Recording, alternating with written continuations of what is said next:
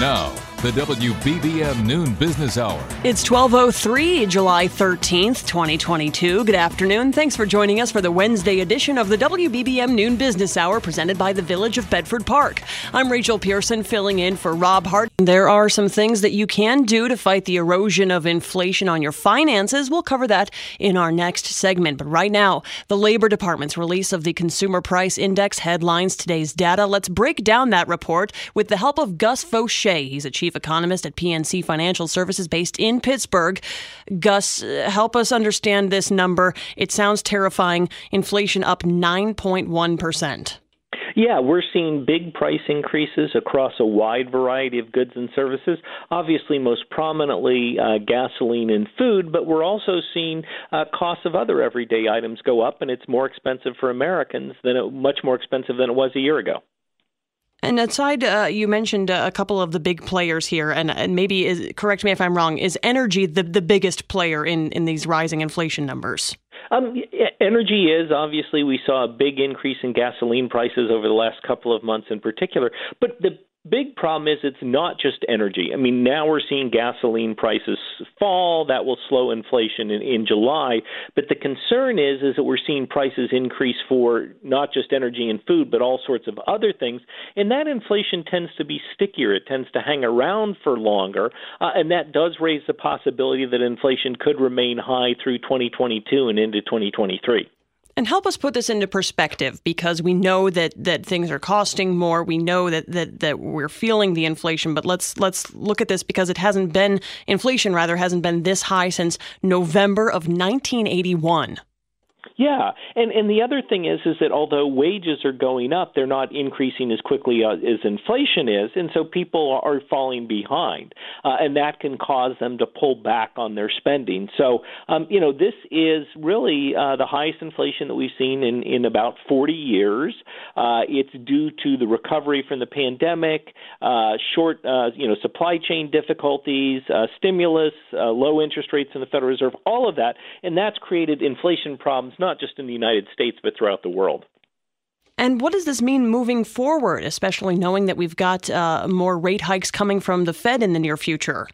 Um, this means that the Fed will continue to raise interest rates aggressively. So uh, I would expect the Fed funds rate to go up by three quarters of a percentage point uh, at the end of July.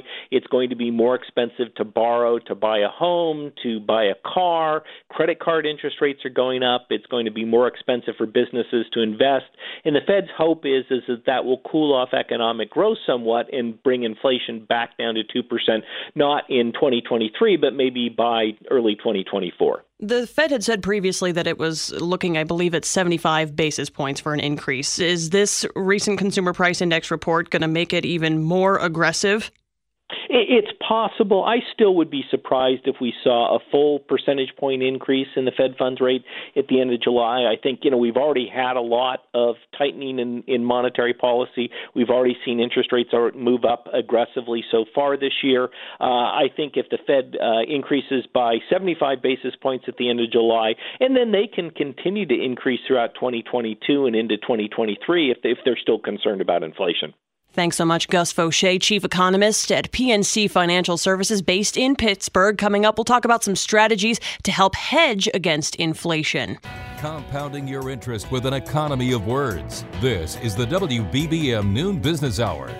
It's Personal Finance Wednesday, and inflation is top of mind for many, especially with today's release of the Consumer Price Index. Let's talk about all things that you can do to protect your money with Craig Bolanos, founding partner and chief executive officer, officer rather, of Wealth Management Group in Inverness and Downers Grove.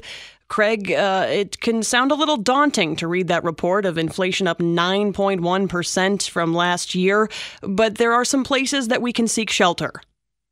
There are absolutely, and what a terrible print that was, Rachel. you knew it was going to be tough when the White House was leaking it. Mm-hmm. But, you know, when I think about it, we break it down into inflation hedges, inflation beaters, and inflation trades. And inflation hedges, those are for everybody. And what people can think about are savings bonds, specifically I savings bonds with their 9.6% guaranteed rate for the first six months. Or looking beyond that, another inflation inflation hedge might be a treasury inflation protection security. Those would be good examples of inflation hedges. But I do think if you want to beat inflation over time, then you have to be focusing on great companies of America that pay rising dividends. That's consistently been one of the best places to beat inflation. But when inflation runs rampant, when inflation comes in hotter than expected, I think inflation trades, things that you have in your portfolio, could that be commodities? Could it be gold? Could it be silver? Having an ounce of prevention is sometimes worth a pound of cure. We talk about finding, you know, metaphorical shelter from inflation, but uh, I think that quite literally, shelter in owning a home could be an asset. Well, you know, and someone said to me the other day, they're like, why would, you know, owning a house, you know, help with inflation? Well, the first thing is, you know, when you buy that house, and most people buy it with a mortgage, whether that's 15 year, whether that's 30 year, but you lock in that interest rate, you lock in that mortgage payment. So, in essence, owning a home has some built in inflation protection because if you're renting, if we continue to have rents escalate at the pace that they're at, it makes housing unaffordable. So I think owning a home can be a great way in the shelter concept to hedge for inflation, both in locking in what that monthly payment is, and hopefully, if you buy in the right area, in the right demographics, you might just see some appreciation too. What else do you say to consumers that feel somewhat paralyzed by inflation and where it's at right now? I think it's simple. We all know what the answer is. Sometimes we just need to be reminded on what to do. And right now, that means living small. You know, and living small doesn't mean, you know, not enjoying nice things, but living small just means being a conscious consumer, making sure we're being very intentional and measured with how we make our spending decisions. Because, yes, this inflation scenario will eventually pass. But as I was talking to someone the other day, I'm not convinced that my Dorito bag is ever going to get those five Doritos back in it. I'm mm-hmm. not sure that my unsweetened iced tea is never going to get those couple of ounces back in it as the companies are shrinking. So I think if we just make better decisions as consumers, we're more intentional with our money and we budget. We tell our money where to go instead of wondering at where it went everybody in America can see this through. Thanks so much. Craig Bolanos, founding partner and chief executive officer of Wealth Management Group based in Inverness and Downers Grove. Up next, you may be surprised to learn what's the best selling plug in hybrid vehicle in America. The WBBM Noon Business Hour continues. The top selling plug in hybrid vehicle in America is the Jeep Wrangler. Let's talk about that surprising fact with Jeff Gilbert. He's a CBS auto reporter based in Detroit, Michigan. Jeff, uh, first of all, a little surprised to hear the word Jeep when we hear uh, hybrid vehicle, but uh, first of all, what is a plug in hybrid? A plug in hybrid is a vehicle that will go short distances, say 20, 30 miles in pure electric like an EV, but they also have a gasoline engine. So when when the electric battery runs down, the gasoline engine kicks in and you go like a gasoline vehicle or a hybrid the rest of the time. And so why why is Jeep Wrangler the winner in this race? Yep, it has nothing to do with being green and has everything to do with being a Jeep Wrangler. Uh-huh. The Wrangler's a very popular vehicle, and we have those $7,500 federal tax rebates. Not every car maker has them because some have exhausted theirs, but Jeep hasn't. So you get that rebate on the Jeep Wrangler 4xE, and all of a sudden you get into a very nicely equipped Jeep Wrangler with a plug in hybrid for less than a gasoline model. I mean, that certainly is is appealing, but I also want to keep in mind that that these plug-in hybrids make up a very small percentage of the U.S. car market. Correct? correct. Uh, there, there are some car companies that are very into the idea of a plug-in hybrid. They see them as a nice transition between hybrids and electric vehicles. Other car companies, particularly General Motors and, and Volkswagen, are more all in on EVs and have kind of skipped over that technology. Here's the other interesting thing. I mean, I think about Jeep and specifically the Jeep Wrangler. This is a burly, boxy sort of SUV looking vehicle, unlike maybe the Prius that's sort of more sleek and slender. And uh, I don't know. It's sort of uh, interesting because uh, it's not necessarily the style synonymous with uh, going green. Uh, no, and, and the reality is, uh, it's kind of interesting. I went to a drive with those vehicles, and and the electric motor actually gives some extra extra torque for off-roading, rock crawling, and things of that nature. So, so there are some things that that really work to the advantage of, of the Jeep as being an off-roader, and, and it's kind of apples and oranges to compare that at a Prius or a plug-in hybrid version of the Rav4.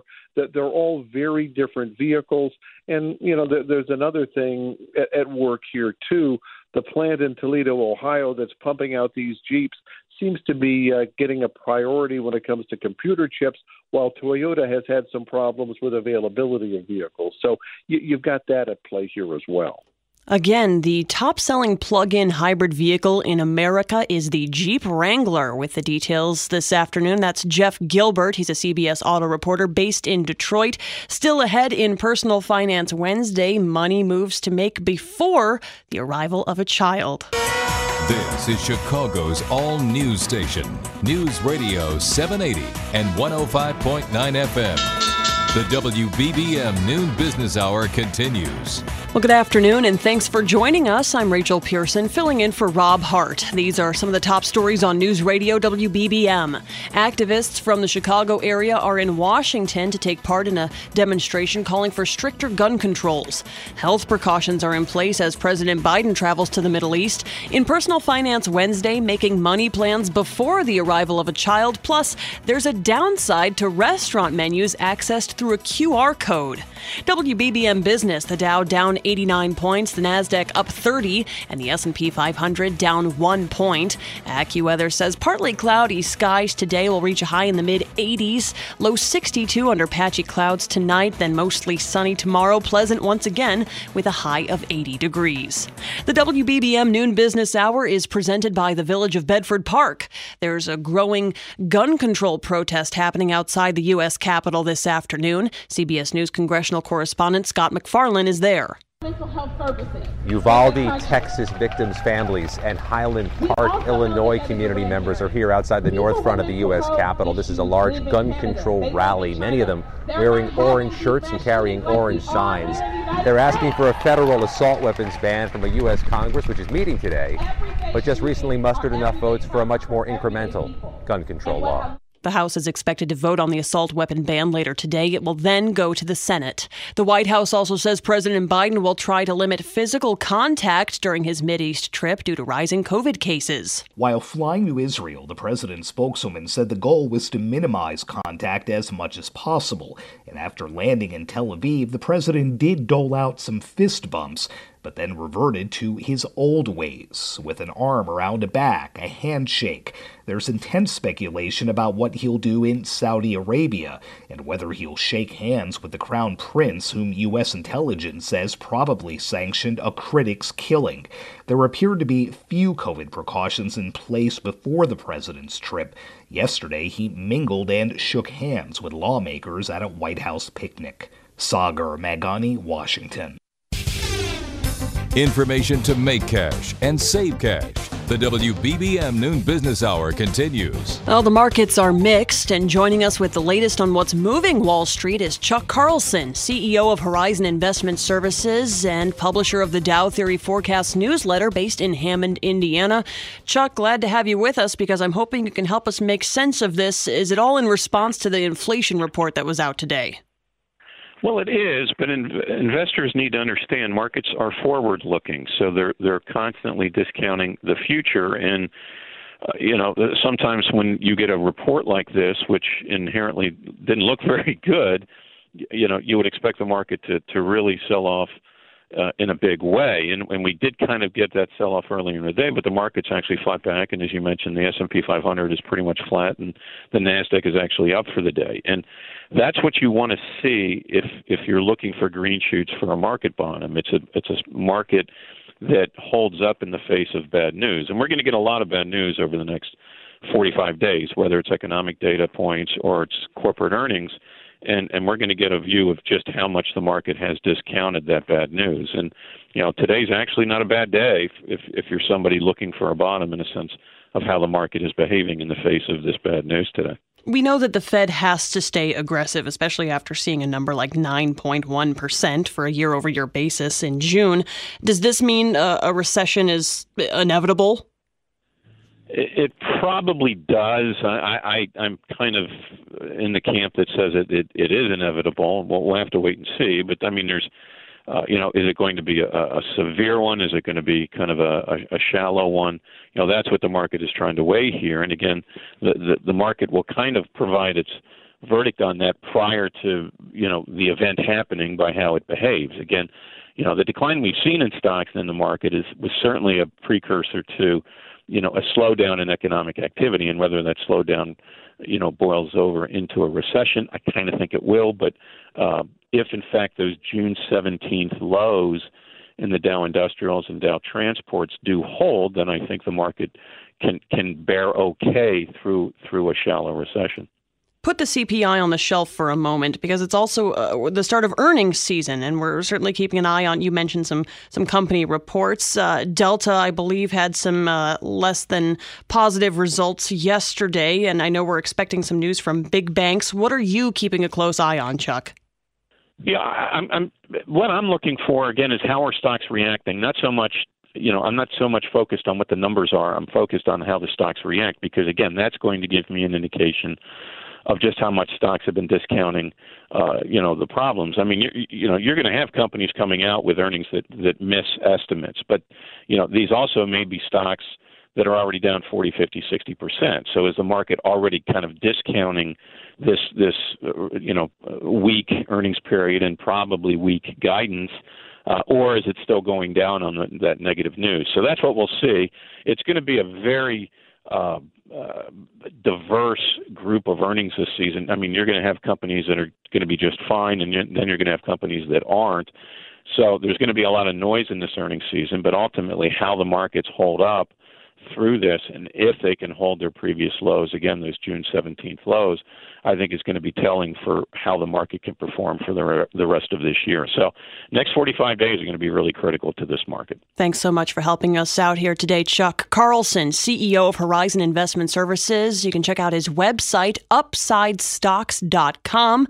Uh, up next in Personal Finance Wednesday, we'll talk about making financial plans before the arrival of a baby. Money conversation that pays a big dividend. The WBBM Noon Business Hour continues. It's Personal Finance Wednesday, and the arrival of a baby can be a time of joy, but man, it's also hectic and exhausting. So it's important to have some money strategies in place before the big day. Let's get some suggestions from Mark Horner, a wealth advisor at Fairhaven Wealth Management based in Wheaton. The website, fairhavenwealth.com. Mark, uh, yeah, having a baby sounds daunting enough, but then when you look at the finance of it all, it's uh, terrifying.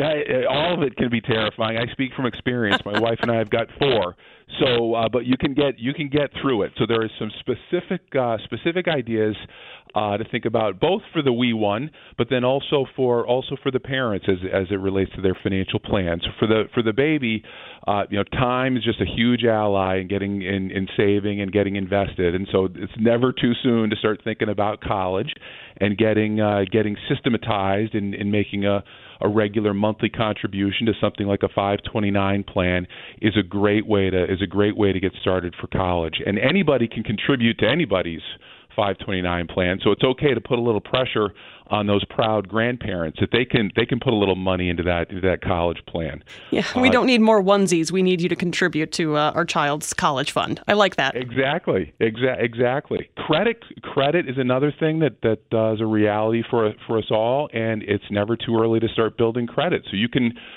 uh, many credit cards don't have a minimum age. You could add your child as a signer to your credit card and get them started building a credit history uh, as soon as they've got a social security number. So you just one caveat there that if you're you get yourself into some credit difficulty, that's going to follow uh, your child. So you want to be you want to be careful about that. Now, Mark, you're the, sorry, you're mentioning a lot of long term uh, planning, which is fantastic, but there's also some immediate expenses that come. I'm thinking even just the cost to deliver the baby, and then child care or maternity, paternity leave, things like that that need to be considered financially. Yeah, so that's a great point, Rachel. So reviewing reviewing your uh, what benefits might be available for you at your at your employer to see if there's opportunities to offset uh, some of those some of those expenses, as well as take advantage of uh, of whatever. Uh, whatever benefits your employer might might offer. There, there's also some immediate things to do for, for mom and dad, though, and that is uh, think about reviewing life insurance. So uh, you've got a new obligation with a new with a new baby in the in the house, and if something something happens to you, you want to make sure that your surviving family is taken care of, and that also dovetails into wills, trusts, and powers of attorney. But those are those are all things that should be taken uh, should be addressed uh, immediately uh, to make sure that your family is well well well provided for and well taken care of.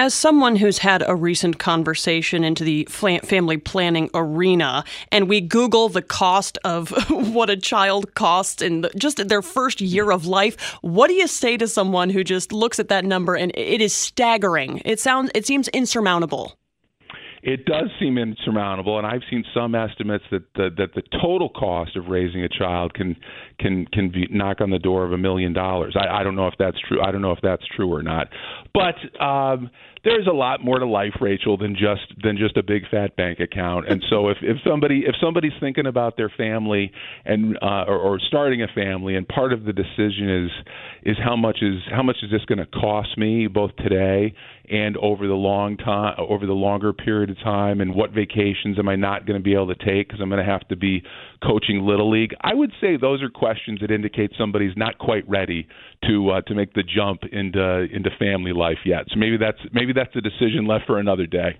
Absolutely. Well, thanks so much, Mark Horner, a wealth advisor at Fairhaven Wealth Management based in Wheaton, Illinois. You can join us at this time tomorrow for Technology Thursday, and still to come, we'll look at how QR code menus are hurting restaurants. The best daily deal in Chicago, the WBBM Noon Business Hour. You may have noticed this during the COVID 19 pandemic. Restaurants, many of them, are shifting to use QR code menus, but turns out it could be hurting their bottom line. Let's find out why from Doug Roth, founder and president of Playground Hospitality here in Chicago. Doug, great to have you with us. This was something I had no idea of. I've seen the QR codes. For me, I'm like, oh, yeah, sure, the menu's on my phone, but uh, this is not necessarily a good thing for restaurants. Why? Uh, correct. Uh, good afternoon, Rachel. Uh, actually, there's a couple reasons behind that. Uh, one is uh, that people have a tendency when they are looking at menus, no differently than having a book in hand versus a Kindle, that they are able to peruse the menu, be able to share the menu, and what happens is that there is a upsell that goes on when people use menus versus QR codes, and uh, you're looking at probably about a 20% differential, uh, sometimes in revenue for restaurants when they use a regular menu versus the QR code. And is that just simply because there, there's something to be said for having something physically in your hand and maybe seeing something that jumps out at you that you weren't? I do think you have to be pretty intentional when you're looking at a menu on your phone. Oh, no, that's a good point. And I think what's happening, and there was a very good article, an op ed in the Washington Post, um, they're somewhat unnecessary, as the article says. They're antisocial. And in addition to that, they're discriminatory and unpopular. So, um, and, and, and that's obviously one person's view, but I happen to sort of uh, agree with that. That uh, you're out with someone and, and it's a, a nice evening and you rip out your phones. Uh, you're always going to look at an email. You're going to look at something else. Um, so what, what happens really is, is, as you also pointed out, you, you, you quickly use it and then put it down versus the experience of dining out.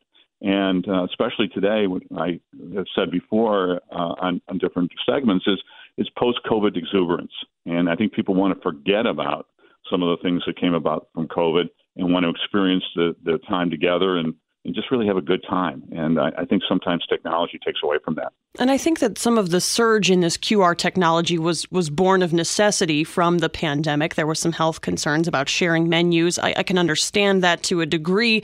Uh, is this something though that are QR codes for some restaurants here to stay? Is it time for restaurants to start fading them away? You know, I think it depends on two things. One is the market segment. Who are you going after? Is it Z's? Is it uh, millennials who are obviously attached to their phones? Uh, three out of four uh, boomers prefer to use menus, so obviously an older uh, older segmentation. Um, but at this point, um, I think it depends also on the concept. If you're going to a, a quick service restaurant or a fast casual restaurant, you don't care as much.